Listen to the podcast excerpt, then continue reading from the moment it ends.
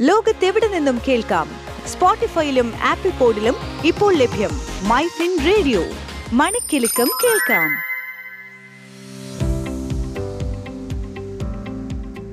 Life ഇൻഷുറൻസിന്റെ അനിവാര്യതയെക്കുറിച്ച് സംസാരിക്കാൻ insurance രംഗത്ത് മുപ്പത്തഞ്ച് വർഷത്തെ പ്രവൃത്തി പരിചയമുള്ള എസ് എസ് നായർ നമ്മോടൊപ്പം ചേരുന്നു. അദ്ദേഹം എൽ ഐ സി ഓഫ് ഇന്ത്യയുടെ സീനിയർ ഡിവിഷണൽ മാനേജറായിരുന്നു. ഇപ്പോൾ national institute of advance legal സ്റ്റഡീസിൽ honorary visiting പ്രൊഫസറാണ് ലൈഫ് ഇൻഷുറൻസ് മേഖലയിലെ വിവിധ വിഷയങ്ങളെക്കുറിച്ച് വിശദമായി സംസാരിക്കുന്ന പോഡ്കാസ്റ്റ് സീരീസ് ഇൻഷൂർ ഹബ് നമസ്കാരം സർ ഇന്ന് ഇന്ത്യ ഒട്ടുക്കെ തന്നെ ചർച്ച ചെയ്യുന്ന ഒരു പ്രധാന വിഷയമാണ് എൽ ഐ സിയുടെ ഐ പി ഒയും അതിന്റെ രംഗപ്രവേശനവും.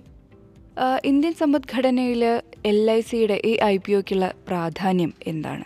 സ്വാതന്ത്ര്യ ലബ്ധിക്ക് ശേഷമുള്ള ഇന്ത്യൻ സമ്പദ്ഘടനയെക്കുറിച്ച് നമ്മൾ പരിശോധിക്കുമ്പോൾ ഒരു കാര്യം മനസ്സിലാവുന്നത്.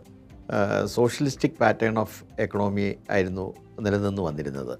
സോഷ്യലിസ്റ്റിക് പാറ്റേൺ ഓഫ് എക്കണോമി എന്ന് ഉദ്ദേശിക്കുമ്പോൾ നമുക്ക് മനസ്സിലാവുന്ന കാര്യം ഗവൺമെന്റിന്റെതായിട്ടുള്ള ചില പോളിസികൾ മാത്രം ആ ഭരണരീതിയിലൂടെ നിലവിൽ ഉണ്ടായിരുന്നു എന്നുള്ളതാണ്. എന്ന് പറഞ്ഞു കഴിഞ്ഞാൽ മറ്റ് എന്റിറ്റികൾക്ക് സ്ഥാനമില്ലാത്ത ഒരു എക്കണോമി ആയിരുന്നു വന്നിരുന്നത്. ഒരുപാട് വർഷക്കാലം തന്നെ ഈ എക്കണോമി ഡെവലപ്പിംഗ് നേഷൻ എന്ന രീതിയിൽ നിലനിന്ന് വന്നു. സാമ്പത്തികമായിട്ട് വലിയൊരു റിനൈസൻസോ റെഫർമേഷനോ ഒന്നും ഉണ്ടാക്കാൻ നമുക്ക് സാധിച്ചിരുന്നില്ല. അതിന് ഏറ്റവും വലിയൊരു ഉദാഹരണമാണ് ഒരു എക്കണോമിക് കൊള്ളാപ്സ് പോലും ഒരു പ്രത്യേക കാലഘട്ടത്തിൽ നമുക്കുണ്ടായി. എക്കണോമിക് കൊള്ളാപ്സ് എന്ന് ഞാൻ ഉദ്ദേശിച്ചത് നാൽപ്പത് ലക്ഷം ടൺ സ്വർണം ഐ എം എഫിന് പണയം വയ്ക്കേണ്ടി വന്ന സന്ദർഭവും നമ്മൾ ഈ അവസരത്തിൽ ഓർക്കേണ്ടതായിട്ടുണ്ട്. ഏതാണ്ട് ആയിരത്തി തൊള്ളായിരത്തി തൊണ്ണൂറ്റൊന്ന് കാലഘട്ടത്തിൽ ഇന്ത്യയുടെ പ്രധാനമന്ത്രിയായിരുന്ന നരസിംഹറാവുവും അന്നത്തെ ധനകാര്യ വകുപ്പ് മന്ത്രിയായിരുന്ന ഡോക്ടർ മൻമോഹൻ സിംഗും വന്നതോടുകൂടിയാണ് ഇന്ത്യയിൽ ഒരു എക്കണോമിക് റിഫോം അല്ലെങ്കിൽ എക്കണോമിക് റിനൈസൻസ് അല്ലെങ്കിൽ ഒരു എക്കണോമിക് റെഫർമേഷന് രൂപവും ഭാവവും നൽകാൻ സാധിച്ചത്. അതിന്റെ ഫലമായിട്ടാണ് ഒരു മിക്സഡ് എക്കണോമിക്ക് രൂപം നൽകാൻ സാധിച്ചത്. ലിബറലൈസേഷനും പ്രൈവറ്റൈസേഷനും ഗ്ലോബലൈസേഷനും രംഗപ്രവേശനം ചെയ്തു. അതിന്റെ ഭാഗമായിട്ട് ഡിസ്ഇൻവെസ്റ്റ്മെന്റിന് രൂപവും ഭാവവും നൽകുകയുണ്ടായി ഡിസ്ഇൻവെസ്റ്റ്മെന്റ് വന്നതിന്റെ ഭാഗമായിട്ടാണ് ബോറോയിങ് എന്നുള്ള കോൺസെപ്റ്റ് നമ്മൾ പരിധിവരെ ഉപേക്ഷിക്കുകയും ഡിസ്ഇൻവെസ്റ്റ്മെന്റിലൂടെ ലഭ്യമാകുന്ന തുക നമ്മുടെ ഇൻഫ്രാസ്ട്രക്ചർ ആക്ടിവിറ്റീഷൻ രാഷ്ട്ര നിർമ്മാണത്തിനൊക്കെ ഉപയോഗിക്കാനുള്ള സാധ്യത കണ്ടെത്തിയത്. ഡിസ്ഇൻവെസ്റ്റ്മെന്റ് വന്നതുകൂടി തന്നെയാണ് ഐ പി ഒരു പ്രാധാന്യം ലഭിച്ചത്. ഐ പി ഒയുമായി ബന്ധപ്പെട്ട് എൽ ഐ സി സെബിക്ക് ഡി ആർ എച്ച് പി സമർപ്പിച്ചതായിട്ട് അറിയാൻ സാധിച്ചു.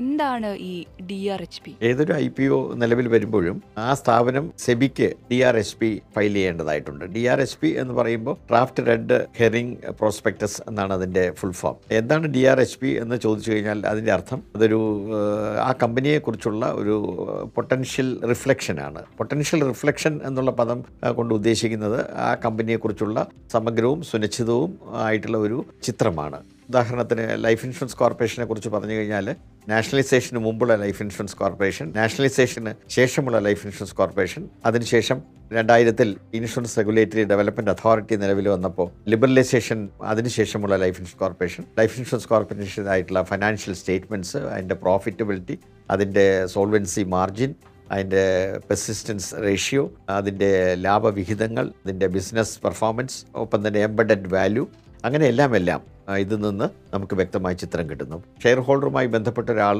ഇതിലൂടെ കടന്നു പോകുമ്പോൾ ഈ സ്ഥാപനത്തെക്കുറിച്ചുള്ള സുവിക്തമായിട്ടുള്ള ചിത്രം സമഗ്രമായിട്ടുള്ള ചിത്രം നമുക്ക് ലഭ്യമാകുന്നു. അതാണ് ഡി ആർ എസ് പി കൊണ്ട് ഉദ്ദേശിക്കുന്നത്. അപ്പോൾ എന്താണ് ഈ എംബഡഡ് വാല്യൂ എംബഡഡ് വാല്യൂ ഇവിടെ ഞാൻ പരാമർശിക്കുകയുണ്ടായി. എംബഡഡ് വാല്യൂ എന്ന് പറയുമ്പോൾ the present value of the future profits from the present business എന്നുള്ളതാണ്. അതിനോടൊപ്പം തന്നെ നമ്മുടെ നെറ്റ് അസറ്റ് വാല്യൂ കൂടി കൂട്ടുമ്പോൾ ലഭ്യമാകുന്ന ഒരു വാല്യൂ ആണ് എംബഡഡ് വാല്യൂ എന്ന് പറയുന്നത്. എംബഡ് വാല്യൂ ഇന്നിപ്പോൾ ഏറ്റവും ഒടുവിൽ കണക്കാക്കപ്പെട്ടിരിക്കുന്നത് മില്ലിമാൻ ഇന്റർനാഷണൽ അഡ്വൈസർ എന്നുള്ള ആക്ച്വറിയാണ് അത് കണക്കാക്കിയത്. അദ്ദേഹം കാൽക്കുലേറ്റ് ചെയ്തിരിക്കുന്നതനുസരിച്ചാണെങ്കിൽ ഏതാണ്ട് അഞ്ച് ലക്ഷത്തി നാൽപ്പതിനായിരം കോടിയാണ് എംബഡഡ് വാല്യൂ ആയി എൽ ഐ സിയുടെ എംബഡഡ് വാല്യൂ ആയിട്ട് കണക്കാക്കപ്പെട്ടിരിക്കുന്നത്. അത് വീണ്ടും നമുക്ക് റിവൈസ് ചെയ്യേണ്ടതായിട്ടുണ്ട്. കാരണം സെപ്റ്റംബർ വെച്ചാണ് എംബഡഡ് വാല്യൂ കണക്കാക്കപ്പെട്ടിരിക്കുന്നത്. അപ്പോൾ എംബഡഡ് വാല്യൂ കൂടി തന്നെ ലൈസിയുടെ പ്രോഫിറ്റിനെ കുറിച്ചും അതിന്റെ ഫ്യൂച്ചറിനെ കുറിച്ചും പോളിസി ഉടമകൾക്ക് ഉള്ള ഒരു ഇൻട്രസ്റ്റ് ഉള്ള ഏരിയയാണ് എംബഡഡ് വാല്യൂ എന്ന് പറയുന്നത്. നിങ്ങൾ കേട്ടുകൊണ്ടിരിക്കുന്നത് MyFin radio. L I C I P ഒയുടെ ആവിർഭാവത്തോടെ എൽ ഐ സി പ്രൈവറ്റൈസേഷന് വിധേയമാകുന്നു എന്ന് സമൂഹത്തിലാകെ പറഞ്ഞു കേൾക്കുന്നുണ്ട്. ഇതിനെക്കുറിച്ച് എന്താണ് അഭിപ്രായം?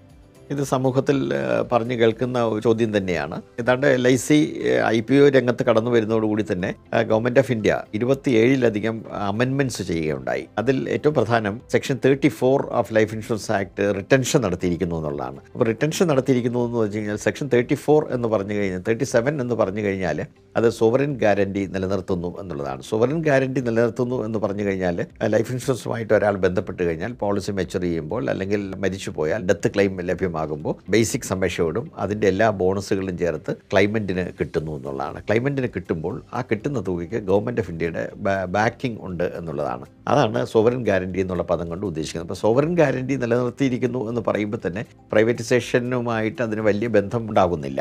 രണ്ട് സെക്ഷൻ തേർട്ടി സെവൻ എന്നുള്ളൊരു ആക്ട് അമെൻമെന്റ് നടത്തിയിരിക്കുന്നു. ഈ ട്വന്റി ട്വന്റി സെവൻ എന്നുള്ള സെക്ഷൻ അമെൻമെന്റ് നടത്തിയിരിക്കുന്നു. ആ ട്വന്റി സെവൻ പറയുന്നത് എന്താണെന്ന് വെച്ച് കഴിഞ്ഞാൽ ഐ പി യുമായി ബന്ധപ്പെട്ട് കഴിഞ്ഞാൽ അഞ്ച് വർഷം വരെ ഏതാണ്ട് എഴുപത്തഞ്ച് ശതമാനം ഹോൾഡിങ്സ് എൽ ഐ സി കൈക്കലാക്കി അല്ലെങ്കിൽ ഗവൺമെന്റ് ഓഫ് ഇന്ത്യയുടെ കയ്യിൽ തന്നെ ഹോൾഡിങ്സ് ഉണ്ടായിരിക്കണം എന്നുള്ളതാണ്. അഞ്ച് വർഷത്തിന് ശേഷം thereafter or at all times ഏതാണ്ട് അമ്പത്തൊന്ന് ശതമാനം ഹോൾഡിങ്സ് ഗവൺമെന്റ് ഓഫ് ഇന്ത്യയുടെ കയ്യിൽ തന്നെ ഉണ്ടായിരിക്കണം എന്നുള്ളതാണ്.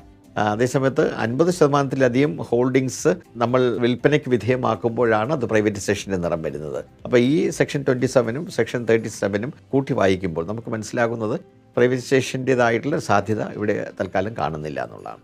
ഐ പി ഒ വരുന്നതോടുകൂടി തന്നെ ചില reservation policies I P O വിതരണത്തിനായി നിർദ്ദേശിക്കപ്പെട്ടിട്ടുണ്ടല്ലോ. അതെന്തൊക്കെയാണ്? ഐ പി ഒ വരുന്നതോടുകൂടി തന്നെ ചില പ്രിഫറൻസുകൾ ചില സെഗ്മെന്റുകൾക്ക് നമ്മൾ നൽകാറുണ്ട്. ഉദാഹരണം പറഞ്ഞു കഴിഞ്ഞാൽ പോളിസി എൽ ഐ ഏറ്റവും പ്രധാനപ്പെട്ട ആളുകളാണ്. അവർക്ക് പത്ത് ശതമാനം ഐ പി ഒ നീക്കി വെച്ചിരിക്കുന്നു റിസർവ് ചെയ്തിരിക്കുന്നു എന്നുള്ളതാണ്. റിബേറ്റോടുകൂടി റിസർവ് ചെയ്തിരിക്കുന്നു. അഞ്ച് ശതമാനം എൽ ഐ സിയുടെ ജീവനക്കാർക്കായിട്ട് റിബേറ്റോടുകൂടി റിസർവ് ചെയ്തിരിക്കുന്നു. ഏതാണ്ട് അൻപത് ശതമാനം ക്വാളിഫൈഡ് ഇൻസ്റ്റിറ്റ്യൂഷണൽ ഇൻവെസ്റ്റേഴ്സിനായി മാറ്റിവെക്കപ്പെട്ടിരിക്കുന്നു. അതിൽ ഫോറിൻ ഡയറക്റ്റ് ഇൻവെസ്റ്റേഴ്സ് കൂടി ഉൾപ്പെടുന്നു.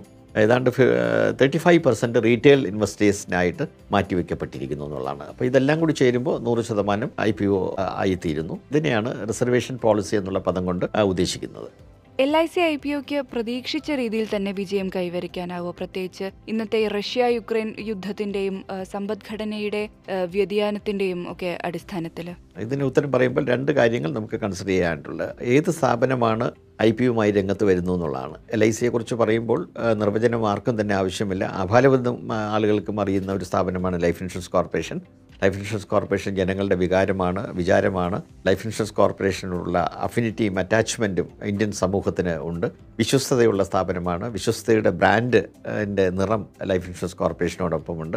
ഇന്ത്യയുടെ ഇൻഫ്രാസ്ട്രക്ചർ ആക്ടിവിറ്റീസിലും ഇന്ത്യയുടെ നിർമ്മാണ രംഗത്തുമൊക്കെ തന്നെ ഇന്ത്യയുടെ സംഭാവന ലൈഫ് ഇൻഷുറൻസ് കോർപ്പറേഷന്റെ സംഭാവന വളരെ വലുതാണ്. ഏതാണ്ട് ഇരുപത്തിയേഴ് ലക്ഷം കോടി തന്നെയാണ് ഇൻഫ്രാസ്ട്രക്ചർ ആക്ടിവിറ്റീസിനും മറ്റു കാര്യങ്ങൾക്കുമായിട്ട് ലൈഫ് ഇൻഷുറൻസ് കോർപ്പറേഷൻ മാറ്റിവെച്ചിരിക്കുന്നത് ഒരു ഇന്ത്യയുടെ ഒരു വലിയ എക്കണോമിക് പാർട്ട്ണർ കൂടിയാണ് life insurance corporation of India എന്ന് പറയുന്നത്. അങ്ങനെ മറ്റൊരു ഭാഗത്ത് ഇരുപത്തിയെട്ട് പോയിന്റ് ആറ് രണ്ട് കോടി പോളിസികളാണ് പത്ത് കോടി ജനങ്ങളിലൂടെ ലൈഫ് ഇൻഷുറൻസ് വിതരണം ചെയ്തിരിക്കുന്നത്. അപ്പോൾ അവരുടെ വിശ്വസ്തത നേടിയ സ്ഥാപനം. അപ്പോൾ എന്തുകൊണ്ടും എൽ ഐ സിയോടുള്ള ഈ അറ്റാച്ച്മെന്റ് വരാനിരിക്കുന്ന ഐ പി എല്ലും തീർച്ചയായിട്ടും നിലച്ചു കാണും എന്നാണ് വിശ്വസിക്കുന്നത്.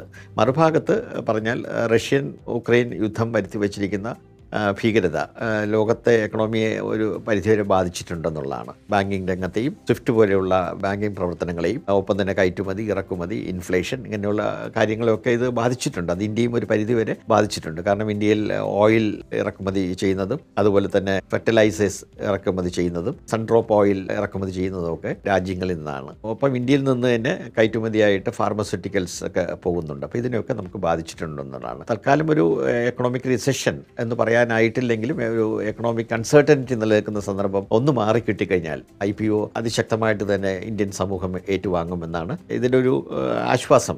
എക്കണോമിയിൽ ഒരു ആശ്വാസത്തിന്റെ സൂചനകൾ കണ്ടു തുടങ്ങിയിരിക്കുന്നു. അതും ആശ്വാസകരമായിട്ടുള്ള ഒരു കാര്യമാണ്. നന്ദി സർ. ലോകത്തെവിടെ നിന്നും കേൾക്കാം? സ്പോട്ടിഫൈയിലും ആപ്പിൾ പോഡിലും ഇപ്പോൾ ലഭ്യം മൈ ഫിൻ റേഡിയോ മണിക്കെലക്കം കേൾക്കാം.